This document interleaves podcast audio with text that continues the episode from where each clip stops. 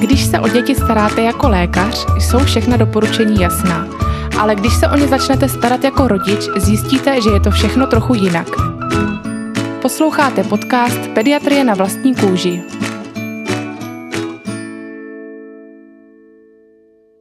Krásný dobrý den. U dalšího společného podcastu vás vítá Nikol.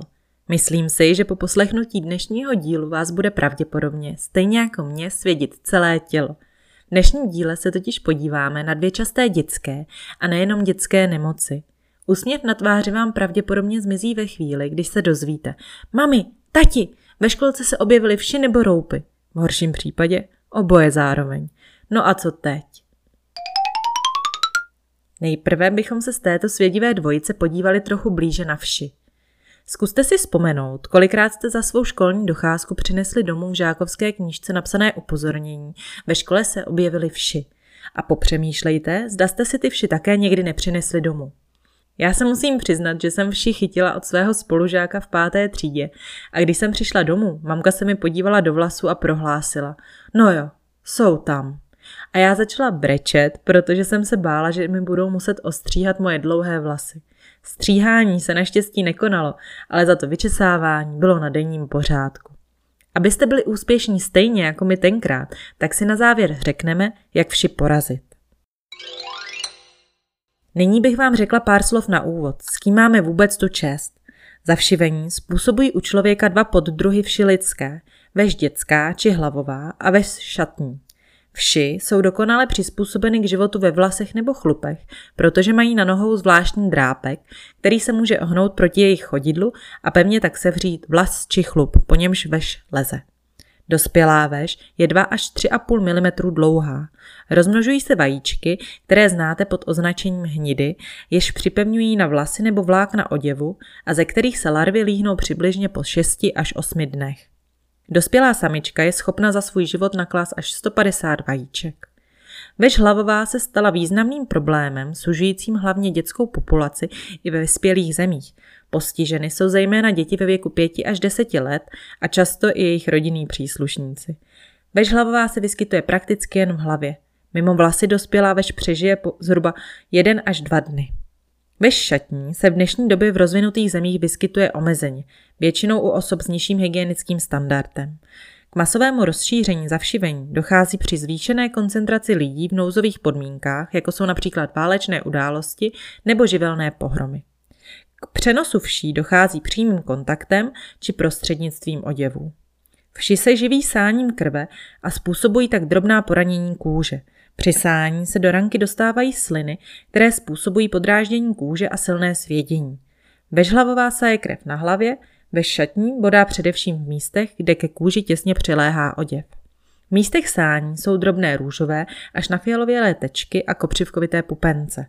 Někdy si děti, ale i dospělí mohou ložiska tak moc rozškrábat, že dojde k infekci kůže a je nutné sáhnout po antibiotické masti. Na výskyt vší upozorní silné svědění postižených částí těla a také nález vší a hnit. hlavová se vyskytuje jen ve kštici, kde je možno pozorovat jak ležoucí dospělé jedince, tak i hnidy. Záchyt vší se zvýší při pročesávání vlasů pomocí hustého hřebínku, takzvaného všiváčku. Hnidy, jež vypadají jako drobné světlé tečky, přilepují vši na vlasy. Nejvíce je můžete nalézt ve spánkové oblasti a za ušima.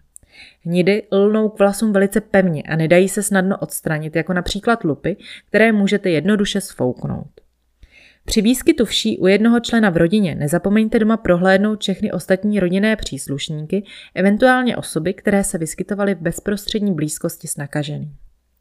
Co se týká terapie, tak u vši hlavové se na trhu můžete setkat s různými druhy přípravků, od šampónů přes spreje a všiváčky až po elektrické hřebeny. Všechny tyto přípravky pořídíte v lékárnách. Důležité je si pamatovat, že z vajíček se dospělé vši líhnou za 6 až 8 dní, proto je potřeba provést druhou odvšivovací kůru právě po 6 až 8 dnech, abyste úspěšně zlikvidovali i nově vylíhnuté vši dříve, než stihnou naklást vajíčka. Základní je při léčbě použití speciálních šampónů různých značek, například Paranit, Liquidoforte, Liquido Radical nebo Všiven. V dnešní době se doporučují přírodní přípravky na bázi oleju, například Paranit radikální šampon, protože způsobují ucpání dýchacích cest vší a vedou k jejich udušení. Tyto přípravky jsou šetrné k vlasům i pokožce hlavy a lze je používat i u malých dětí a během kojení. Důležitá je správná aplikace přípravku až ke kořínkům vlasu a nesmít zapomenout i na oblast krku a za ušima. Dále je důležité dodržení času, po kterém výrobce uvádí, že se může přípravek smít. Samotná aplikace šampónu by se měla opakovat zhruba po jednom týdnu. Co byste měli dělat několikrát denně je vyčesávání vší pomocí speciálních hřebenů, které znáte pod názvem všiváček. Výrobce hřebenů doporučuje česat mokré vlasy s kondicionérem, protože na sucho hustý hřeben elektrizuje, tahá vlasy a veš může ze zubu a mikrospirál vypadnout. Pročesávejte vlasy opravdu poctivě. Berte postupně pramen po prameni a hřebenem vlasy protáhněte hezky od kořínku až ke konečkům. Dejte si pozor, abyste vlasy stáhli až do úplného konce, aby hnida nebo veš nezůstala někde na vlasu.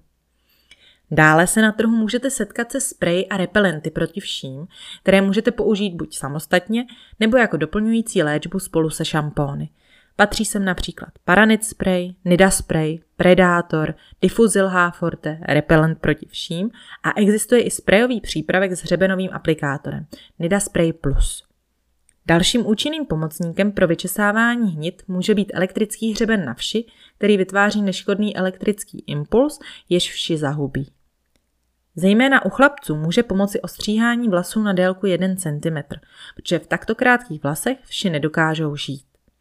Nezapomeňte ani na vyčištění používaných předmětů, jako jsou například hřebeny, kartáče, čepice, ručníky, ložní prádlo, ale i hračky, zejména plišáci. Vše, co můžete vyprat, tak vyperte v teplé vodě alespoň na 60 stupňů. Co vyprat nelze, tak můžete ponechat po dobu 4 až 5 dní bez kontaktu s lidmi. Pokud u někoho dalšího z rodiny při pravidelných prohlídkách hlavy vši naleznete, musíte ho také odvšivit. Samozřejmě, pokud k vám zrovna přijede babička na návštěvu, tak se na ní hned s odvšivovací kůrou nevrhejte. Při napadení vší šatní je nutné provést především vyčištění oděvu, nejlépe vyvařením, a není-li to možné, pak se oděv zapráší speciálními přípravky. A než uzavřeme první kapitolu o vších, řeknu vám o nich posledních deset zajímavostí, mýtů a doporučení. Za prvé, mytí hlavy běžnými šampóny a česání běžným hřebenem nikdy vežděckou ani hnidy z vlasů neodstraní. Za druhé, živé hnidy rozeznáte tak, že staženou hnidu položíte na tvrdou podložku a rozmáčknete. Pokud uslyšíte lupnutí, jednalo se o živou hnidu, pokud ne, jednalo se o vylíhlou hnidu, tedy prázdný obal. Za třetí, Vež dětská neskáče z hlavy na hlavu, ale přeléza. Nebojte se tedy, že by na vás skočila. Přenos vzduchem není možný. Za čtvrté, Veš zůstává v přímém kontaktu s vlasy a samovolně je neopouští, protože pro svůj život potřebuje zdroj krve. V případě ztráty zdroje obživy se vyčerpá, ztratí schopnost sání a pohybu a do 24 až 48 hodin od posledního sání uhyne. Za páté, kromě přímého kontaktu vlasů je přenos vší pravděpodobný pomocí tkanin, ať už to jsou čepice, ručníky, povlečení, ale i čalouněný nábytek, ve kterých se vši zachytí a snáze přenesou na někoho jiného. Za šesté, nidy, které jsou vzdálené od podkošky hlavy více jak 1 cm, jsou tzv. mrtvé hnidy, prázdné obaly po vylíhnutí larev. Za sedmé, Veš dětská nepřenáší žádné infekční onemocnění, za to veš šatní může přenášet infekční onemocnění, jako je skvrnitý tyfus, návratný tyfus a zákopová horečka. Za osmé, ani barvení vlasů, laky na vlasy a trvala vež dětskou neodpuzují. Za deváté, v období zvýšeného rizika, myslí se tím výskyt vší v dětském kolektivu, na letních táborech nebo v rodině, můžete používat preventivní přípravky na vši, jako je například Vamus šampon, Paranit nebo Pure Sentiel. A za desáté, tak jsme vyzkoušeli teplou octovou vodu a ani ta nezabrala. Hnědy se pořád drží. Potvory! Asi ji opravdu obarvím. Přítel si dal z Baumaxu postřik s permetinem, nalezoucí hmyz a stejně dlouho bojoval i v krátkých vlasech na 0,8 mm. No, na internetových fórech nebo i od svých známých a příbuzných, většinou některých babiček, tímto se jim moc omlouvám, se můžete dovědět, že na vši můžete použít petrolej, šampony pro zvířata, taky můžete nechat na vlasech působit majonézu přes noc, použít žehličku na vlasy, polít vlasy francovkou a kde si co si. Ale takhle opravdu ne. Mohli byste vážně ublížit svému dítěti a sobě. Ne všechno totiž, co je na internetu, je pravda.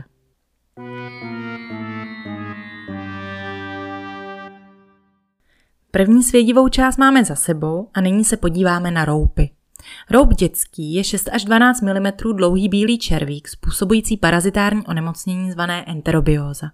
Toto onemocnění postihuje trávicí ústrojí, konkrétně tenké a tlusté střevo.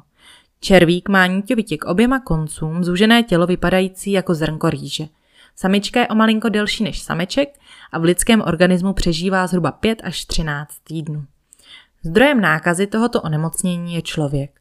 Přenos bývá nejčastěji přes ústa pomocí kontaminované potravy či kontaminovaných předmětů vajíčky roupů, například dětských hraček. Bylo také prokázáno, že vajíčka bývají přítomna v prachu v místnosti a mohou být vdechnuta do úst a pak spolknuta, nebo se mohou zanést do úst kontaminovanou neumytou rukou po dotyku oblasti kolem řitního otvoru. Typicky je to po poškrábání při svědění. Člověk tak může opakovaně nakazit sám sebe. Nákaza se snadno šíří v rodinách a v dětských kolektivech. Onemocnění se vyskytuje po celém světě a více v mírném klimatickém pásmu a v městském prostředí. Odhaduje se, že na světě je infikováno nejméně 1,2 miliardy lidí a většina o tom nemá ani ponětí. Nejčastěji jsou postiženy děti předškolního a školního věku. Červy se pomocí ústního ústrojí zachycují na střevní sliznici.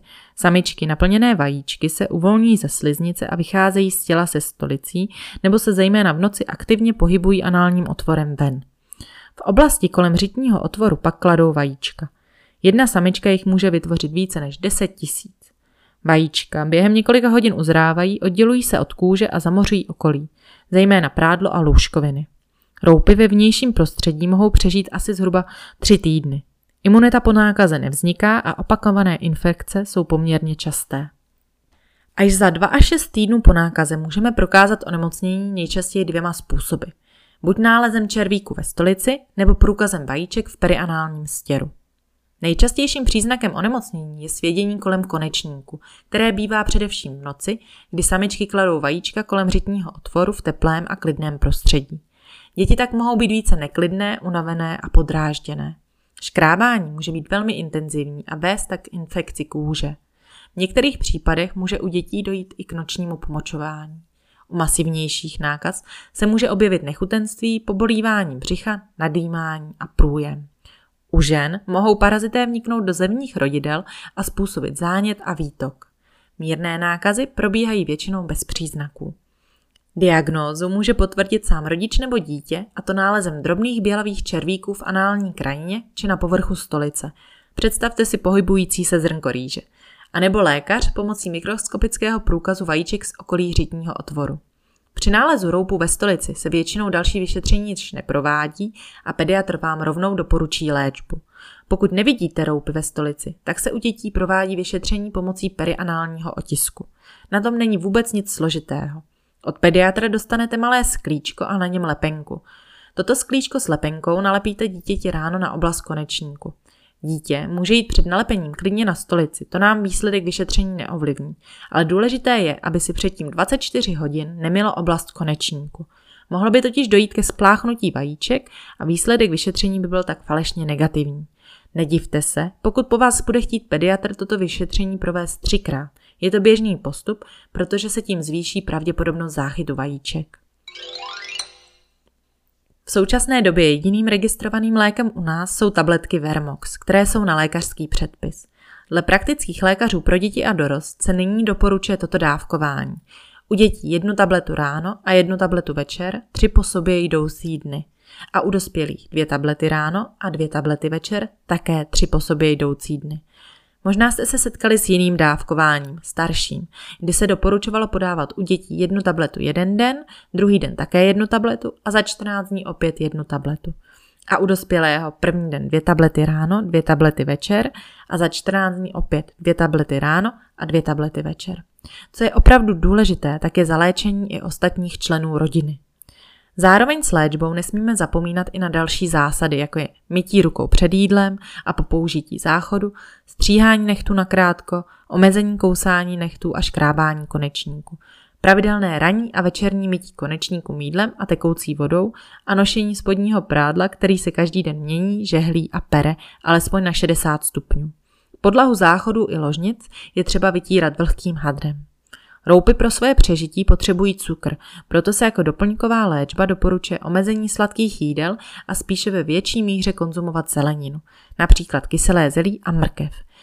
Prý by měl pomáhat i česnek, který se má konzumovat, nikoli vdávat do zadečku, jako to udělala jedna maminka, která si myslela, že tím svému dítěti pomůže.